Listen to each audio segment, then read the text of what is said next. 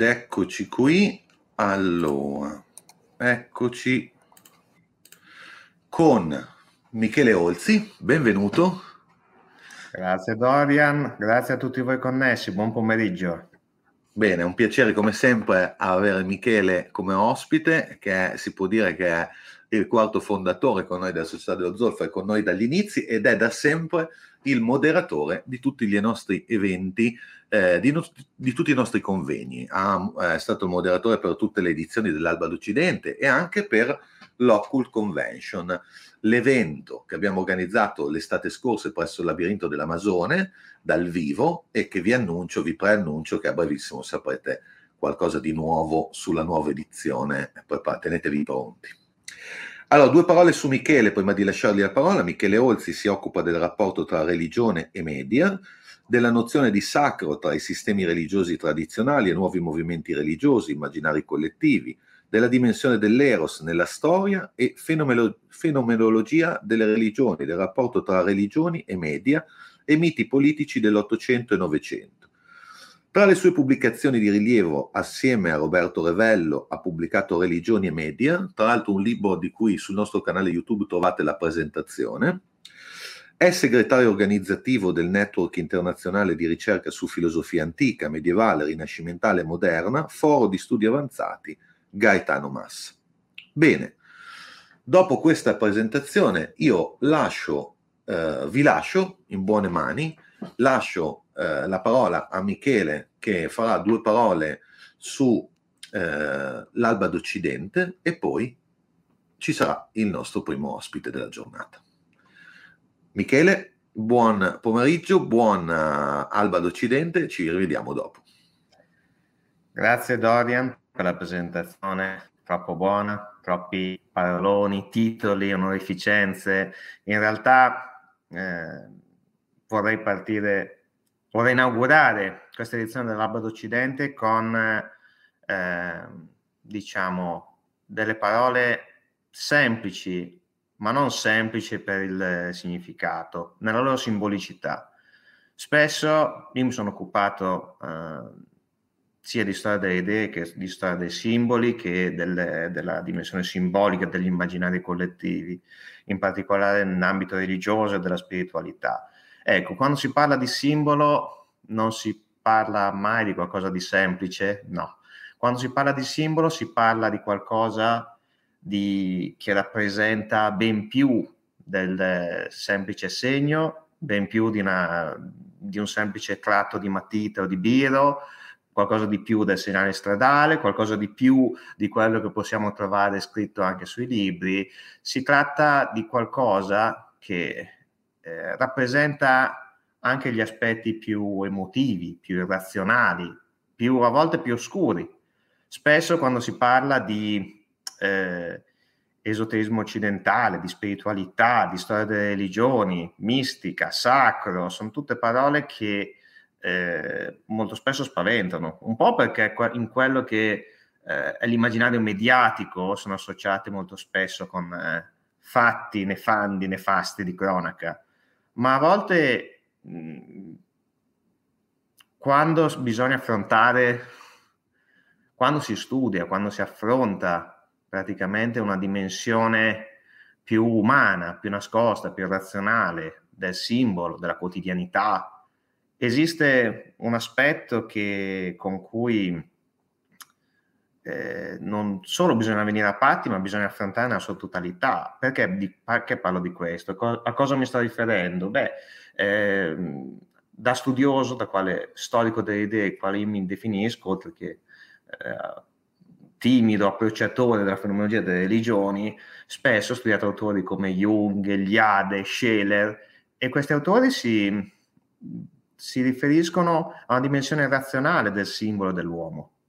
Ma questa dimensione razionale, per quanto a volte abbia anche dei lati oscuri, prendiamo solamente nozioni di spirito e di anima, eh, senza fare riferimento alla bibliografia sterminata eh, di questi autori, cioè, quando si parla di queste due nozioni non è stata semplice loro, il loro approccio, la loro concezione, la loro digestione nella storia moderna nel corso del Novecento. E quindi quando cerchiamo di riferirci a questo aspetto irrazionale del simbolo, noi spesso, mh, almeno all'interno di una civiltà occidentale, all'interno del sistema razionale, questo, questo, aspetto, questo aspetto che è più umano possibile, è più vicino a quello che ci rappresenta a volte una quotidianità che è data per scontata, beh, questo aspetto è stato trattato ampiamente da autori come Eliade, Scheler, Jung, ma in cosa è stato trattato? È stato trattato all'interno di quella dimensione, come ho già detto, emozionale, simbolica, animica, umana, che ha una sua logica, ha una sua logica per quanto non è la stessa logica del, del segno, della razionalità, delle, della quantificazione economica, del cercare di eh, ridurre attraverso ogni singola branca del sapere, sia esso quello scientifico che umanistico, a quel piccolo orticello, quella piccola area. E ancora una volta, quando parliamo appunto di esoterismo occidentale, storia delle religioni, storia della mistica, storia dei simboli e dei miti, o li releghiamo in un altro sotto una teca, in un altro oscuro, in un altro speciale, specialistico riservato a se stesso, oppure non abbiamo, non c'è stato molto spesso l'opportunità di confrontarci al riguardo. Ora, quello che voglio dire è una cosa, diciamo, molto semplice, in realtà è ben più complessa, è ben più simbolica di quella eh, che normalmente comprendiamo attraverso appunto i media, che quando hanno l'occasione di rappresentare, per esempio, le dimensioni spirituali alternative, che non siano dei grandi sistemi religiosi, vanno a, diciamo, a cercare dettagliatamente quale fattaccio di cronaca, ma in realtà c'è molto ben di più. C'è molto di più, chiedo vegna. C'è molto di più perché l'aspetto solamente umano del simbolo della religione riguarda appunto anche la dimensione più vicina a quello che è la morte, il sentimento di ispirazione dell'uomo, quando si parla di soteriologia, escatologia, cioè aspetti riguardanti sia la salvezza nel primo caso che la morte, non sono temi che sono trattati nella quotidianità, che vengono rappresentati o che vengono eh, anche semplicemente presentati come un aspetto più vicino a noi nella quotidianità. E allora forse per questo eh, vorrei fare un piccolo distinguo quando parliamo di questi grandi temi riguardanti la religione, la spiritualità è ovvio che, come anche rappresentante della società dello zolfo, io condanno qualsiasi tipo di azione criminale che sia stata condotta in, in, nel nome di qualsiasi idea, anche lontanamente vicino allo spirito, a parte che non avrebbe nessuna coerenza mettere sullo stesso piano azioni criminali giustificate da qualsiasi credo, idea o, o, o ragione, spir- ragione, presunta spirituale.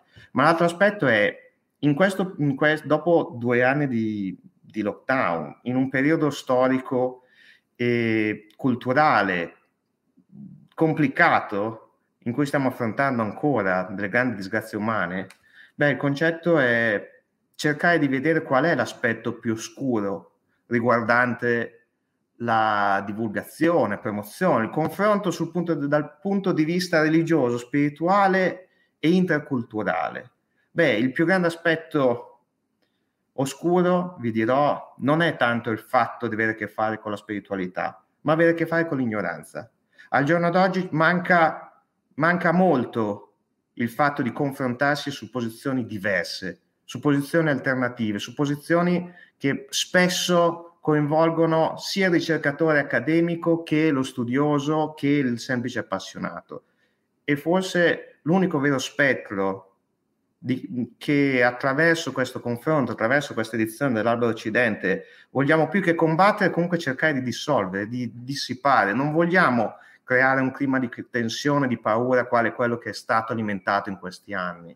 E non vogliamo cercare dei responsabili. Cercare dei responsabili, dare delle colpe non serve a nulla.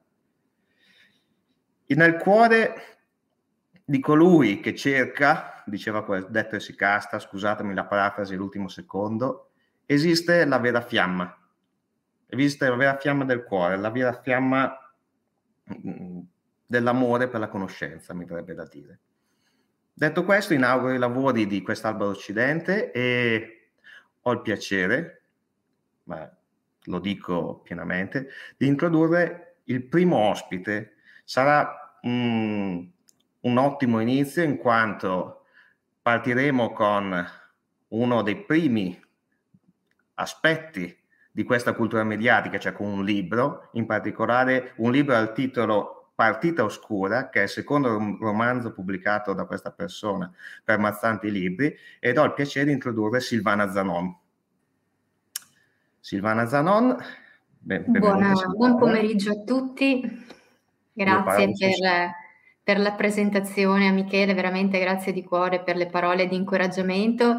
È, ehm, è un onore per me essere qui sono anche emozionata perché mi trovo in mezzo a eh, persone eh, altamente formate, preparate su ambiti a cui io mi sono solo timidamente affacciata. E quindi eh, intanto grazie anche a chi ci ascolta e che è interessato, incuriosito ne, di sentire la presentazione di un libro di una scrittrice esordiente, una scrittrice tra l'altro che di mestiere fa tutt'altro. Che poi tra l'altro Silvana tu sei laureata in medicina e chirurgia dal 2008, sei specialista in igiene e medicina preventiva e adesso eh, sei dirigente medico nell'Alta Padovana. Quindi è interessante vedere un, un approccio da outsider, come, come, come, come definiva Colly Wilson, ma in maniera positiva, proprio per un approccio animico e in prima persona, vero?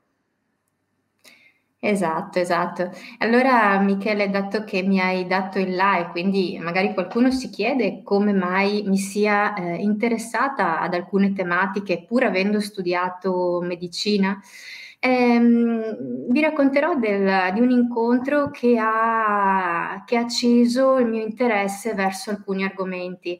Ehm, un incontro che è avvenuto a Meggiugorie, non era neanche la prima volta che mi recavo lì.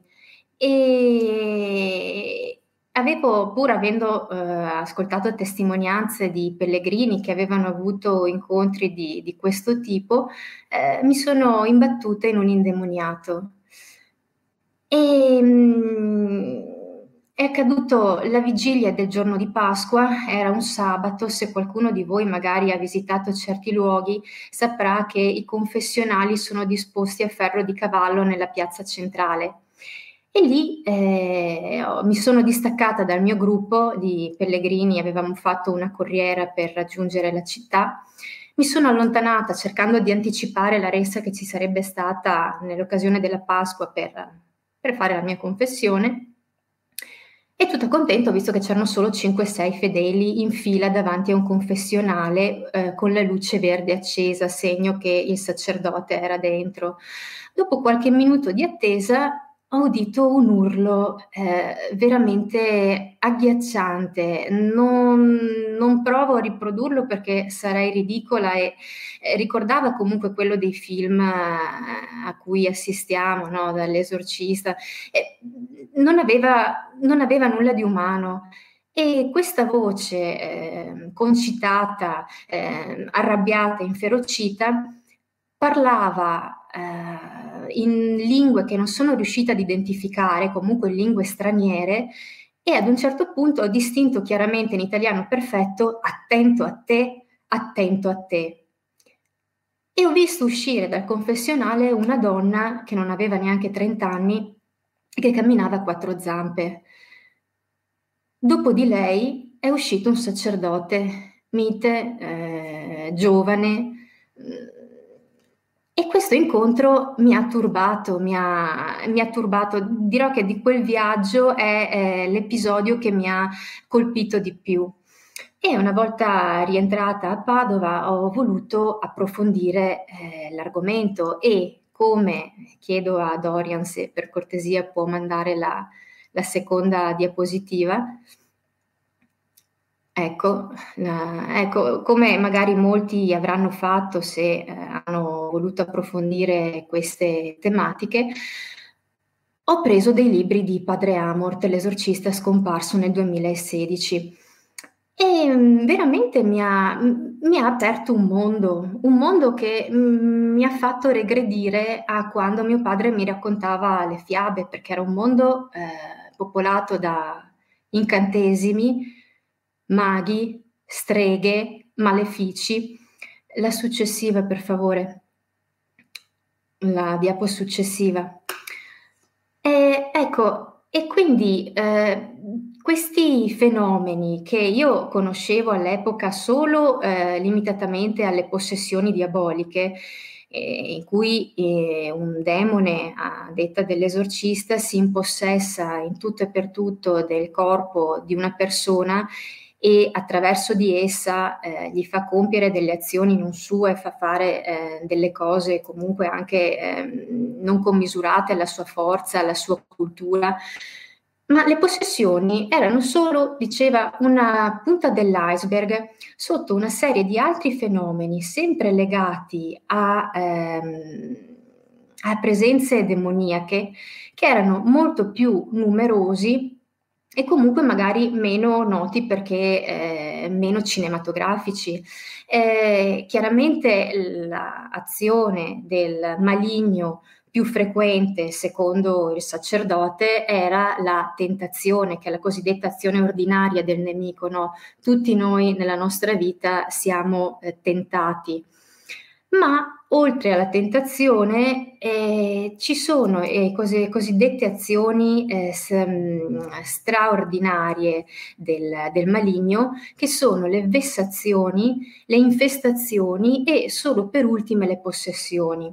Le infestazioni sono anche questi dei fenomeni cinematografici che pensavo davvero fossero relegati all'immaginazione di qualche regista bizzarro, però lui eh, padre Amorth narrava di aver liberato degli edifici che erano comunque tormentati da, uno, da spiriti maligni e che rendevano impossibile eh, la vita per eh, chi acquistava quella casa e che richiedevano l'intervento dell'esorcista. E poi l'ho voluto evidenziare perché da medico è stato l'aspetto che più mi ha eh, incuriosito e che più mi ha fatto eh, inter- interrogare. Le vessazioni.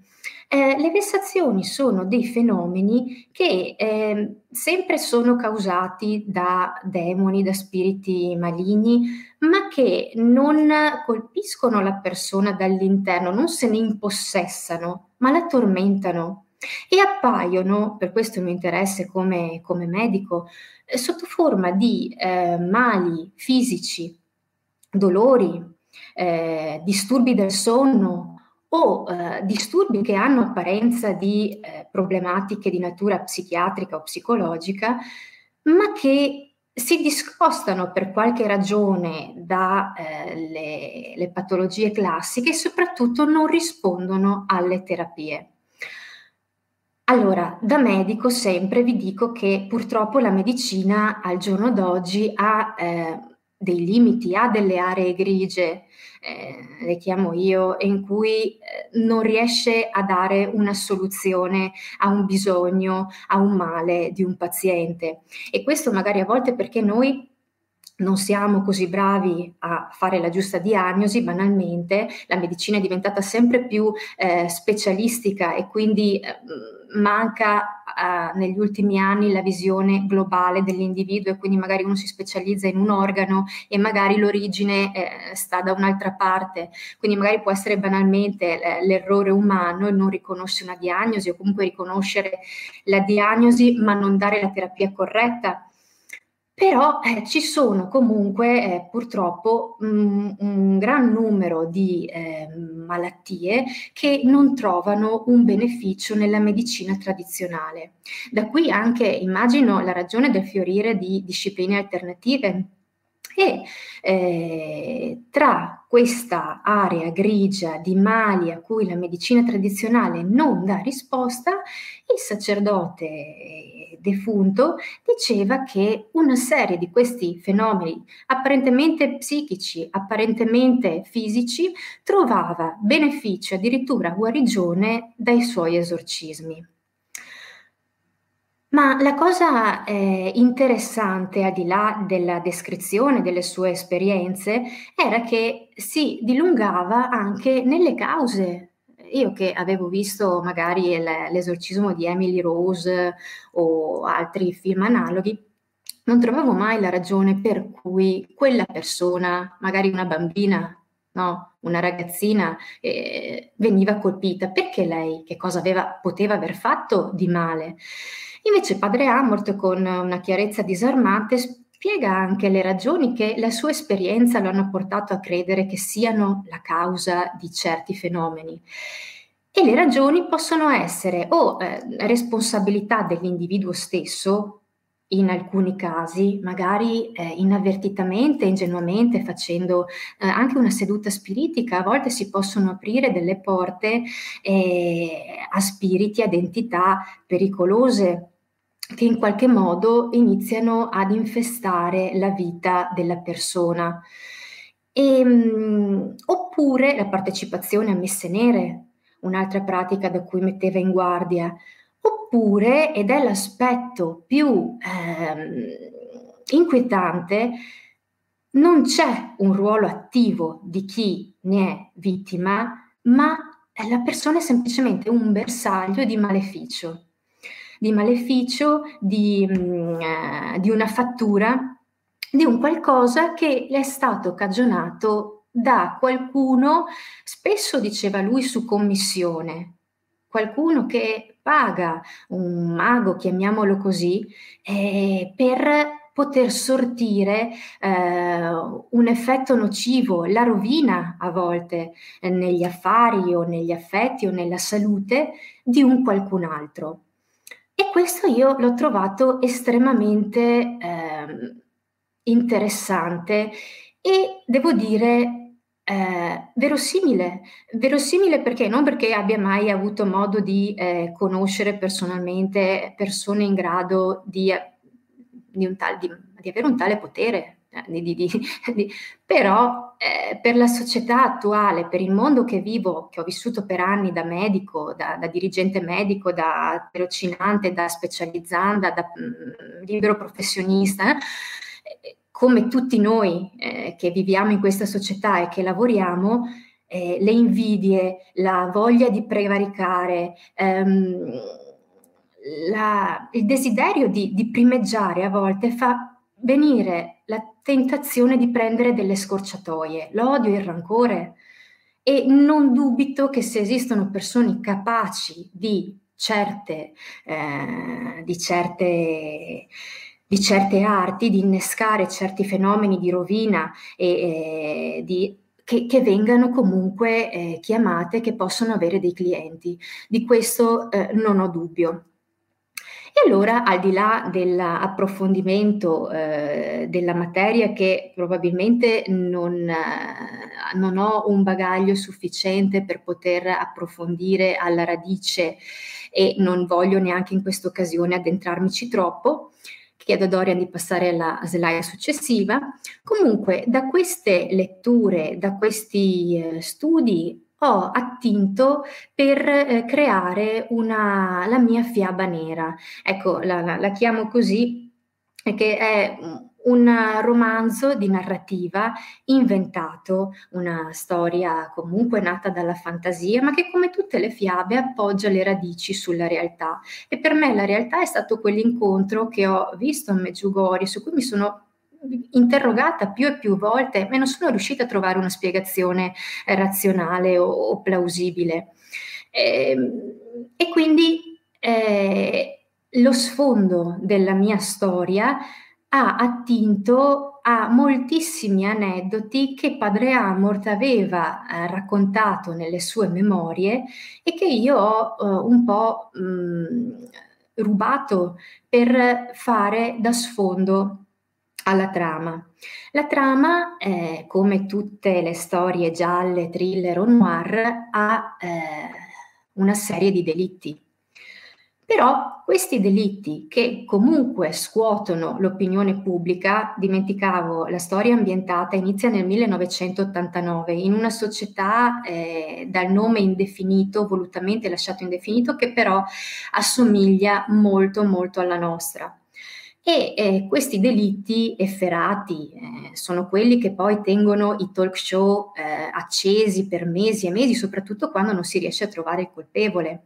Questi delitti che vengono comunque eh, ricondotti all'opera di un serial killer, di uno psicopatico, in realtà hanno lasciato delle tracce in sé che un esorcista, un giovane esorcista agli inizi della sua carriera trova e timidamente raccoglie e se la sente di dire la sua in merito alla, in merito alla matrice di questi delitti. Secondo lui non si tratta dell'opera di uno psicopatico di uno serial killer, ma trovando tracce di riti, di sacrifici animali, ehm, di messe nere, e ritiene che questi delitti siano dei veri e propri sacrifici umani, fatti con un intento ben preciso e, e, prova a dire la sua. All'inizio i media lo osannano, è un tema nuovo, è un tema che comunque eh, suscita scalpore, suscita interesse,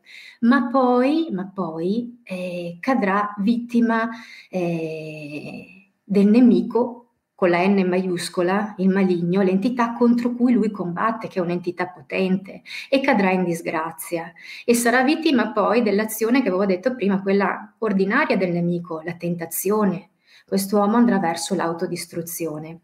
Ma, ma 24 anni dopo, quando ormai lui è invalido e non ha più le forze per finire l'opera che aveva iniziato, ha la prova provata che anni addietro non ci aveva visto sbagliato, che quei crimini che sono rimasti impuniti, sono rimasti nascosti per anni, che 24 anni dopo sono ritornati alla luce, avevano una matrice di un certo tipo in cui lui può essere utile, ma ormai non è più l'uomo di un tempo e quindi deve ricorrere all'aiuto di un bambino un bambino del 1989, un suo allievo, un suo, disce- un suo, allievo che casualmente aveva scoperto avere un talento innato per scovare il nemico, eh, il maligno. E qui apro una piccola parentesi perché anche questo è tratto dalle memorie di padre Amort, è un particolare eh, a cui ho attinto,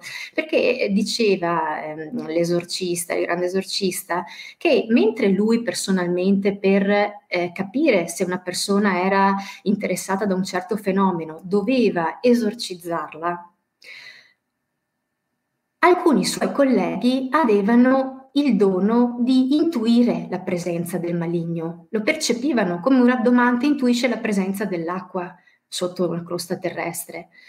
E così anche dei laici davano loro una mano dei laici con il carisma, come, chiamava, come diceva lui, con questo dono, a volte li aiutavano a capire se un soggetto era vittima o no di un certo tipo di influssi. E questo bambino che il sacerdote va a cercare 24 anni dopo e che ha questo talento eh, senza saperlo e ne è eh, terribilmente spaventato e lo rifiuta, nel frattempo eh, intraprende gli studi scientifici, diventa un veterinario, è un bambino eh, che ama gli animali e comunque diventa un veterinario e quindi razionalizza tutto ciò che è quel suo sentire. E un po' forse è la metafora di, di ciascuno di noi che eh, figli dell'epoca del positivismo o comunque del razionalismo, eh, che abbiamo quella parte eh, di noi che è capace di intuire cose che sfuggono alla ragione, chi più e chi meno. E lui è una, un personaggio estremamente eh, carismatico, che ha un talento molto affinato, ma che lo rifiuta, non che lo rifiuta, lo razionalizza. Il sacerdote comunque lo raggiunge per aiutarlo a trovare eh, poi eh, chi si cela dietro questi delitti. E, ehm, ecco, eh, oltre alla trama che vi ho accennato, lo sfondo, eh, i personaggi saranno quelli che vi accompagneranno in questa storia. Anche i personaggi, così come lo sfondo a cui ho attratto eh, da storie che dicono essere reali, eh, i racconti di, di, di, padre Amort, anche i personaggi sono fatti col sangue, perché sono personaggi che sperimentano ciò che eh, sperimentiamo tutti, eh, il fallimento, l'abbandono, la solitudine, la sconfitta e, e che cercano di eh, sopravvivere e di eh, trovarci un senso. E ehm, la storia è narrata da tanti punti di vista. Abbiamo il sacerdote, l'anziano esorcista, abbiamo il giovane veterinario, abbiamo una donna che compare solo attraverso il suo diario, la conosciamo attraverso le pagine del suo diario, che sembra totalmente distaccata dalle vite degli altri due, ma che intenta combattere i propri demoni e affronta la sua vita, il suo dramma quotidiano, è una donna che ha sperimentato lo sfacelo del corpo e eh, lo sfacelo anche della sua carriera. Interrompo un attimo però... Silvana perché non solo è avvincente tutto quello che ci sta raccontando e ci sta tenendo sulle spine, lo vedo già anche da tutti quelli che ci seguono, perché staremo qui a, a, a parlarne per delle ore ore. Volevo chiederti una cosa importante per tutti noi. Già hanno me- immagino eh, Dorian e altri hanno messo il link, ma dove possiamo trovare il tuo libro?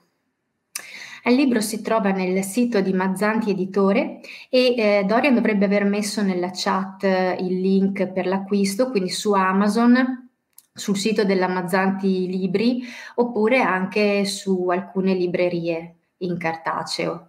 Invece nel, su Amazon e sulla casa editrice si trova anche il formato ebook. E in questa occasione eh, c'è un codice promozionale che vedete qui in sovraimpressione eh, che è valido per un mese per avere uno sconto del 20% su entrambi i formati. Eccolo qui. Io Silvana, perdonami la rude interruzione con cui interrompo un così avvincente romanzo e personaggi, ti ringrazio e speriamo di averti presto ospite ancora. Ok, grazie mille. Grazie, Grazie. mille per il tuo intervento, buon pomeriggio. Ho il piacere, Grazie. dopo l'appassionante eh, introduzione di Silvana, che ringrazio ancora, di introdurre pros- la prossima relatrice, ovvero Sara Spini. Sara Spini è dottoressa in Scienza ed Educazione da 18 anni e lavora nell'ambito della formazione dell'empowerment della persona lungo tutto l'arco della vita. Ben trovata intanto Sara è, si è laureata all'Università di Firenze, se ricordo bene, con una tesi sugli archetipi femminili nella storia, ma nella storia nella religione, chiedo vegna. Mm.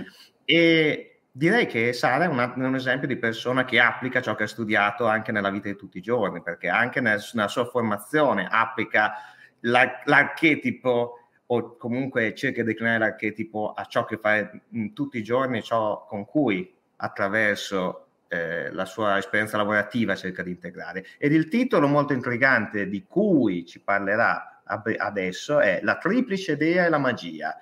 E all'alba andrò al tempio di Ecate con magica medicina. A te, Sara.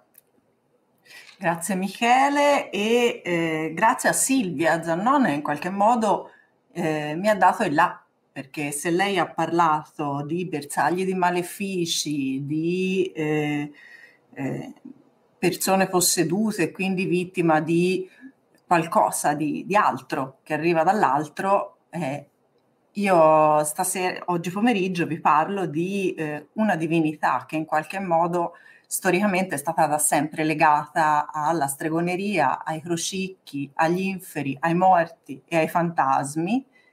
Eh, tralascio un po' di cose perché ehm, mi piacerebbe, visto come l'onda con cui è partita questa, questo pomeriggio, mi piacerebbe andare a parlare di, di, questa figura in maniera un po' particolare, quindi con un taglio un po' particolare, appunto come, come introduceva Michele, quello legato alla magia. Intanto chi è? Chi è Ecate? Da dove arriva? Eh, ci sono tantissime fonti e in tantissime occasioni è figlia quando della notte, quando di Asteria e Giove, ma probabilmente la, la, più bella, la più interessante anche da, da leggere da esplorare è la Teogonia di Esiodo, dove ha un ruolo molto particolare che secondo me ci introduce un po' al personaggio e la lega anche in qualche modo a quelli che sono poi tutti gli aspetti che prenderà nell'arco del tempo. Eh, in Esiodo eh, è figlia di Perse, Titano, Titano tra l'altro della distruzione, e di Asteria, definita la più luminosa, la luminosa tra, tra, tra, le, tra le altre, la più luminosa tra le altre tra l'altro Titano eh, legato alle stelle cadenti e quindi probabilmente a tutto quello che è la divinazione legata alla notte, quindi l'oniromanzia e all'astrologia. Questo per dire che i natali di, di Ecate in qualche modo ci danno una, spe- una serie di aspetti che, che la connettono eh, a quelli che saranno ehm, delle descrizioni che di lei, di lei verranno date. Mm, è una dea paradossale, quindi legata a tutto quello che è la liminalità, quindi che ha eh, potere e eh, controllo su tanti aspetti. Sul Esiodo dice che lei ha, il controllo sul cielo, sui mari e sugli inferi, che per una divinità secondaria, perché Ecate non, non rientra tra le grandi divinità del, del Pantheon olimpico e nemmeno nella, nella parte più infera, è, significa avere tanto, tanto potere. Intanto è un titano, quindi figlia di titani e, e quindi titanide di seconda generazione, eh, la sua importanza che in qualche modo eh, Esiodo ci fa intravedere è perché lei si lega a tutto ciò che è il passaggio, tutto ciò che, che sono i varchi, i momenti in cui si, eh, si fanno le, le, iniziazioni, quindi il passaggio da un'età all'altra, eh, le battaglie, quindi tutto quello che significa eh, voler vincere, attraversare un campo di battaglia, vincere una, una gara, no? una, una gara olimpica. Questo perché? E la, la, cosa interessante è il nome. Ci sono varie versioni, ehm, varie origini no? del nome. Una tra tutte è Ekathos, che significa dal greco colei che colpisce da lontano, che tra l'altro è anche uno degli epiteti usati per Apollo, figlio del, eh, di Leto, che è sorella di Astrea. Quindi spesso Apollo e anche eh, Artemide sono connessi, collegati a, a Ecate in, vari, in varie tipologie, in varie concatenazioni.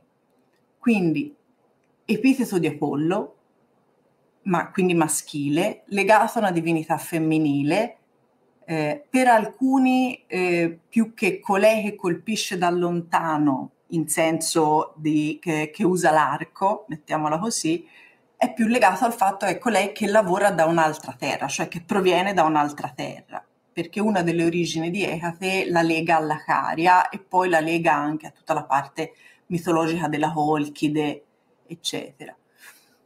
Un'altra parola eh, da cui probabilmente arriva il nome Ecate è Echas, cioè distante da. Cioè distante da che cosa? La, la cosa interessante è che è distante, ciò che si vuole tenere distante, cioè lei che lavora, che traffica con quei luoghi eh, lontani, l'oltremondo, l'ol- le zone liminali, i morti e i fantasmi un ultimo, poi non ne cito più, ce ne sarebbero altri, però secondo me si lega un po' a, al filone legato che, che, che, collega questa divinità alla magia, è Ecaton, 100. Eh, perché 100? Perché si dice che venisse placata con, eh, con un'ecatombe, quindi un sacrificio di 100 buoi, oppure perché si supponeva che lei avesse il potere su quelle anime dei morti eh, che vengono definiti morti irrequieti, che erano costretti a vagare sulla Terra per cento anni. E qui apro una parentesi che si lega un po' a, a quello che Silvia diceva no, sulla possessione demoniaca, eccetera. Chi sono i morti irrequieti? Cioè, perché a un certo punto eh, della sua storia è collegata a queste entità estrema, vi, vissute come estremamente pericolose. Eh, nell'antichità il concetto di morto irrequieto si riferisce a tutte quelle anime dei defunti che eh, potevano tornare, stavano tra il mondo dei vivi e il mondo dei morti, quindi non erano accettate negli inferi, ma non potevano nemmeno stare tra i vivi, quindi dove vivevano negli spazi liminali, agli incroci prevalentemente si pensava. chi erano queste anime intrappolate? Eh, erano tutte quelle anime che avevano avuto una morte violenta, vittime di assassini, eh, coloro che erano morti prima di portare a termine un compito o un dovere importante. Per esempio, le donne che, che morivano di parto eh, si pensa vagassero tra le tombe dei cimiteri. Le onoschelis venivano definiti questi tipi di spiriti. Ecate è eh, culturalmente associata a questo tipo di anime perché è colei che presiede gli incroci, è quella divinità che tiene a bada, governa questo, questo sistema di, di anime. Quindi guida delle anime, e ce lo dice l'inno omerico a Demetra, quindi dal momento che lei diventa eh, la guida per Persefone, automaticamente diviene storicamente anche la, la guida delle anime dei morti, no? di coloro che fanno il passaggio da una vita all'altra. E la, la, cosa interessante è che c'è l'aspetto di Ecate, quello è forse più conosciuto tra tutti, che impugna due torce, no? che illumina la via verso gli inferi. L'associazione con gli incroci, che eh, in epoca antica erano considerati spazi liminali e quindi i luoghi di interazione tra i vivi e i morti. Eh, e la, un altro aspetto che è il fatto, eh, e ce lo ricorda Pausania, eh, che praticamente Ecate era considerata prodromos, colei che era di fronte, che era a guardia di a guardia di eh, è un aspetto interessante, Il, in molti conosceranno forse una cosa che la, la, riguarda, una funzione che insieme a Hermes rivestiva sull'Acropoli, che era quella di custode. Quindi, ehm... Sara, scusami se ti interrompo. Sì. A parte è affascinante il quadro che ci stai dipingendo, eh, cioè mi sembra di capire che comunque Ecate sia sia portatrice di salvezza che portatrice di tenebre, sia rappresentante del mondo della luce che delle tenebre.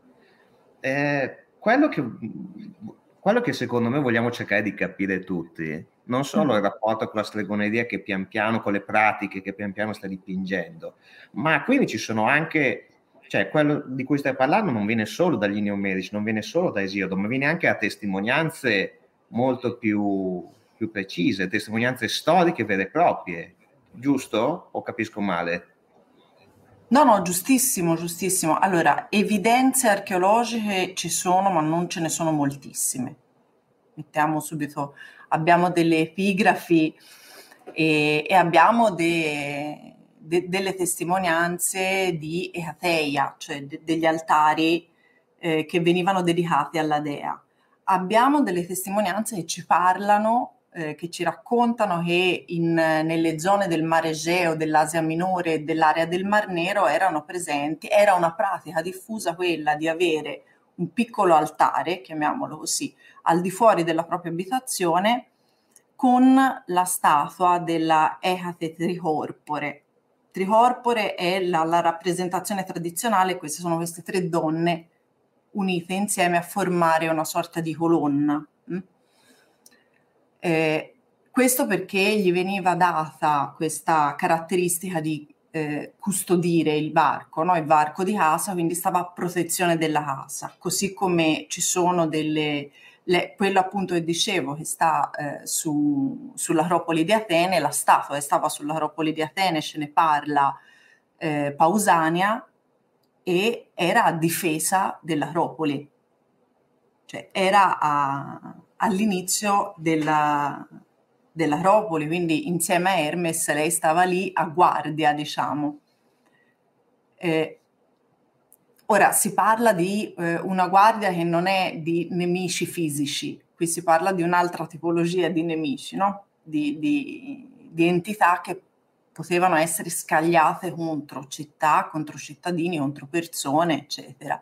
Quindi lei avendo il dominio su eh, quest'area bassa, diciamo, un po' più ctonia, eh, in quella che potrebbe essere definita una sorta di triade ctonia, no? dove c'è Ade, e Persefone, insieme c'è Ecate, queste tre figure che governano in qualche modo eh, da una parte i reali, la coppia reale, dall'altra una figura che ha le chiavi, spesso troviamo anche in molti, eh, in molti papiri magici greci, no? De, negli incantesimi che ci sono arrivati, troviamo dei punti dove lei è portatrice della chiave del Tartaro.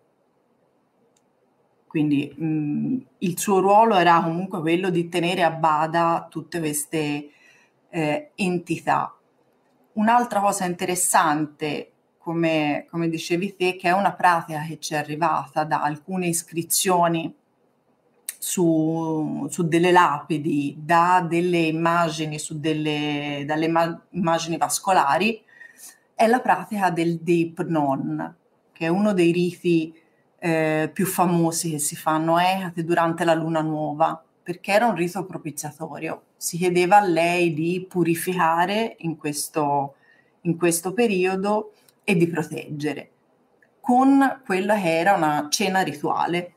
Sostanzialmente gli veniva fatta un'offerta di eh, dolci, miele, latte, vino, come si fa, facevano, come era uso fare per, eh, per acquietare morti o per richiamare morti.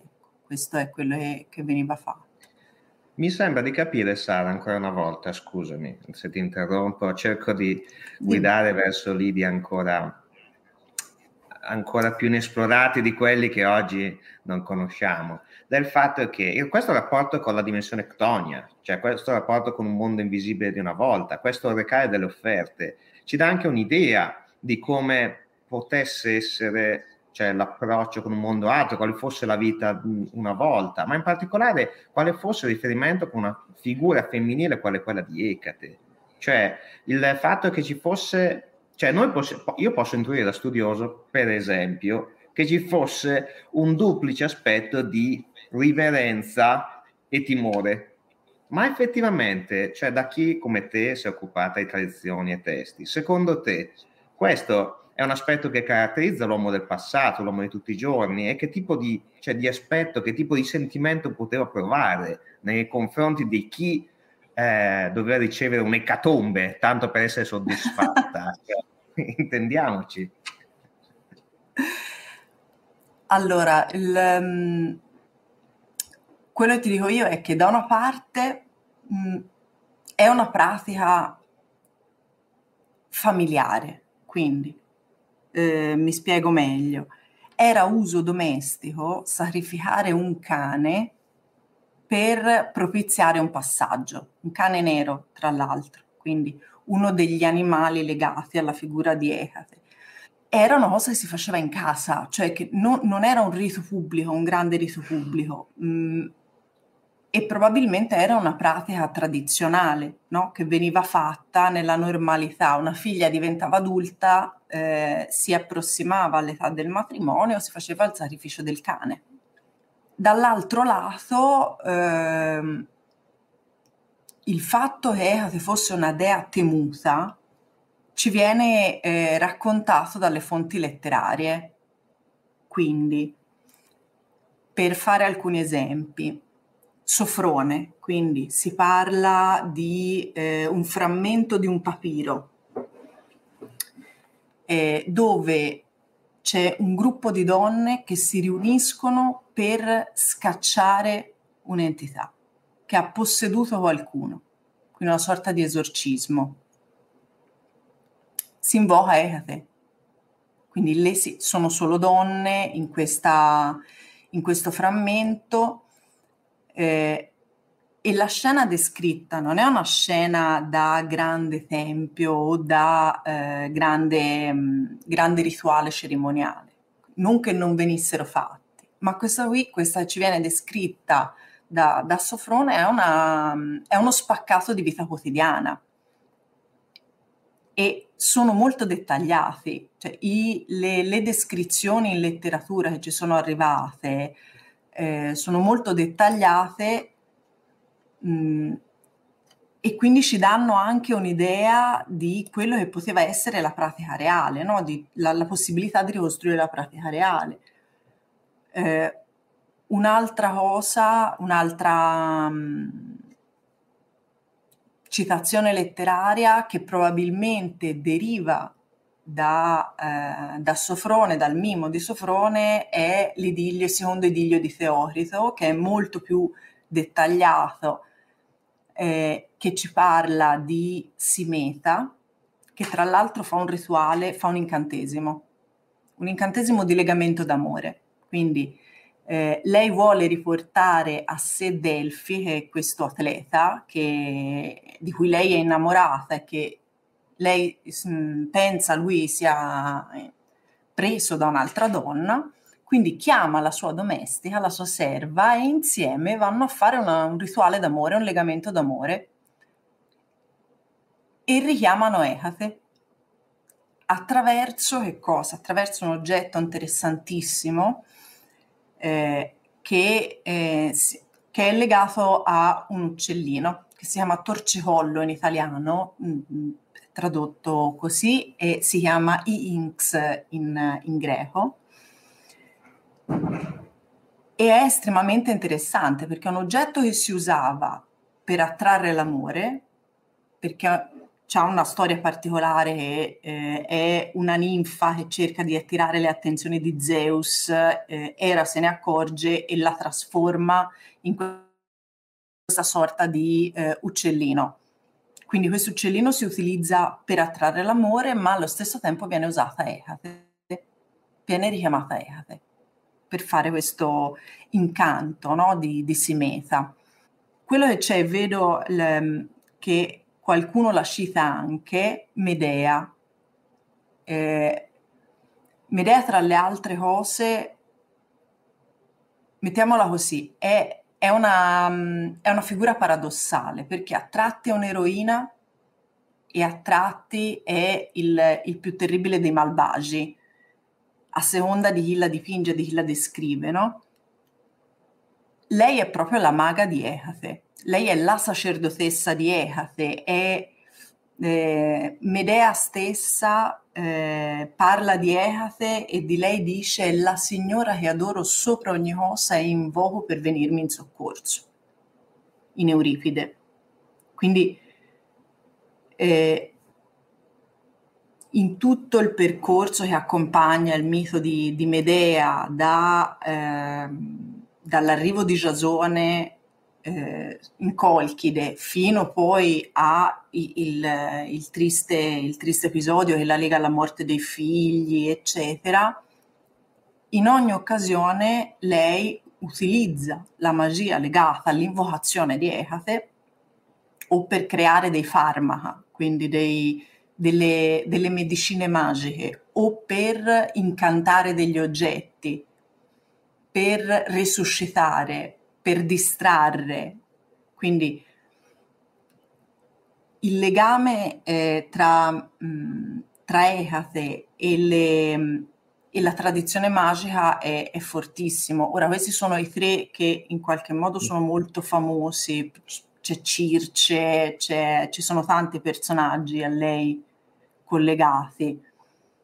È incredibile, Sara, intanto che sentivo che riprendevi da, dal pubblico quando veniva citata Medea, questo riferimento al femminile, a certe pratiche che ritornano. A me, viene, a me vengono in mente, qui siamo, ovviamente siamo più in ambito quasi olimpico, le tre parche, che sono tre figure che ritornano sempre, l'aspetto di Trinità, l'aspetto... Eh, diciamo di, di, delle ridni, cioè del, del culto terribile del femminile di cui Bakofen ha scritto tanto anche. Ma vedevo anche un'altra domanda che passava che più o meno recitava così, ovvero vi sono delle correlazioni con il culto italico eh, romano di Angizia? Più che altro perché sai, cioè, tra greci e romani c'è sempre questa affinità elettiva, che non è solo di idee o di, di simboli, ma anche di pratiche. Che tu ne sappia.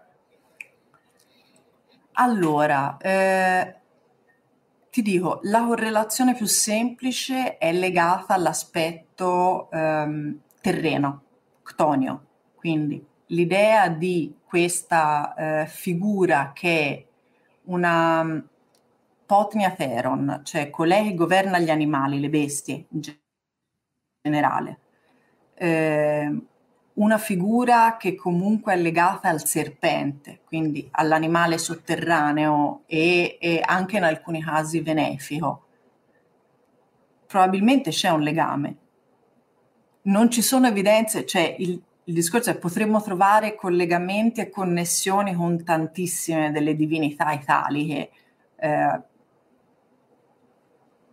non c'è una connessione storica certa, diciamo, non ci sono evidenze archeologiche certe, però sì si può tracciare un filo, un filo rosso, diciamo. Eh, è sempre molto interessante vedere come, diciamo, eh, il mito raccoglie in sé sia l'aspetto più razionale che razionale. E non sto parlando della rappresentazione meramente femminile, ma per esempio il rapporto con gli animali.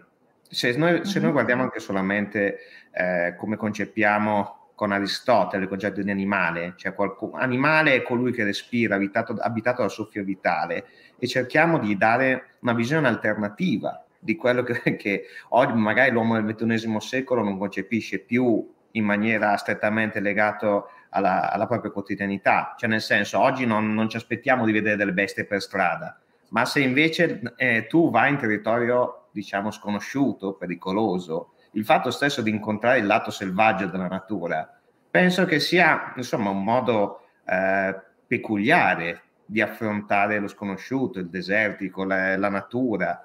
Eh, c'è un passaggio di, delle Dionisiache di uno di Panopoli che dice scopri la natura, essa sarà la tua morte. Eh, diciamo che questo oggi è poco attualizzabile, forse se uno esce per strada viene investito, magari quello più, più immediato che ha come esperienza traumatologica e tanatologica.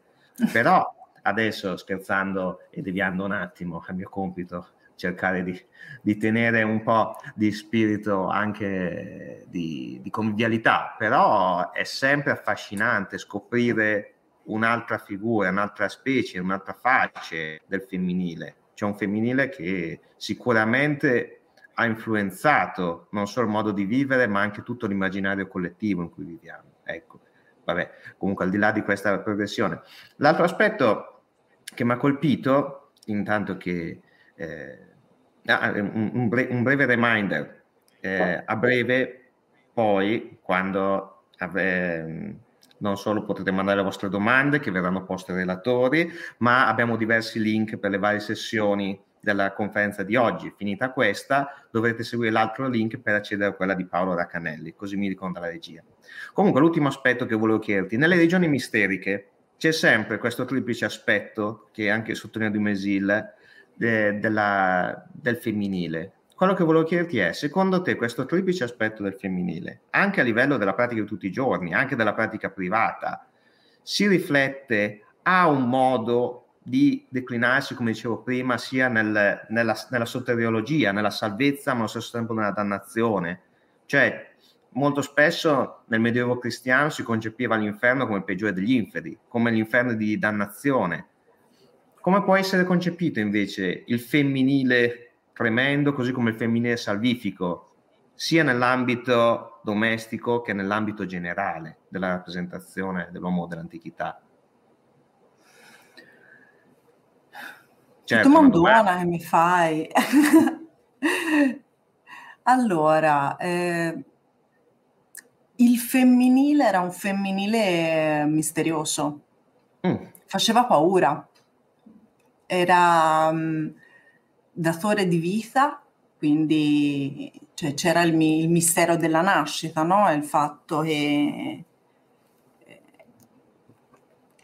che, al, che, alla donna fosse dato anche il, il compito e l'onore della prosecuzione della specie. Eh, la metterò così, c'è una cosa interessante che se eh, andiamo a leggere i papiri e i testi delle defecciones, quindi delle, delle maledizioni, quando si va a nominare il bersaglio che si vuole colpire, eh, troviamo accanto eh, la, la, la, dicitura la cui madre è. Quindi, nel voler eh, avere la certezza che, che l'atto magico che stiamo compiendo arrivi a chi vogliamo davvero che arrivi, non si cita il padre, si va a citare la madre. Quindi questa è una, è una caratteristica eh, importante. C'è da un lato alcuni studiosi che fanno riferimento alla tradizione babilonese, che era più legata al femminile. Eh, in altri casi, e forse probabilmente è, è la cosa mh, più forte, è il detto mater semper certa est. Quindi se davvero vogliamo eh, far arrivare qualcosa, la, la, cosa migliore è farla arrivare eh, attraverso la, la, matrilinearità. Quindi se non altro, eh, mettiamola così, se a livello sociale la donna ha nell'arco del tempo storicamente perso eh, una sorta di, di, di primato, eh, nella dimensione eh, magica comunque ha un potere enorme. Il fatto di parlare di, eh, di streghe, ci sono eh, alcuni atti di processi, addirittura in Grecia, a danno in cui donne sono citate eh, in caso di omicidio perché hanno prodotto i farmaca, cioè il, le pozioni. E su, queste, no, e su, questa nota, cioè dulcis in fondo in caude venenum, nonché il seguito di quello che hai detto, mater certa est, pater nunquam. Comunque il mm. padre del padre giammai. Ma al di là di questo io ringrazio immensamente Sara Spini, grazie per aver seguito nei miei, gi- nei miei giroloni concettuali teoretici e adesso vi invito tutti a proseguire il, la prossima sessione nel prossimo link. Grazie ancora Sara, è stato un piacere. Grazie mille.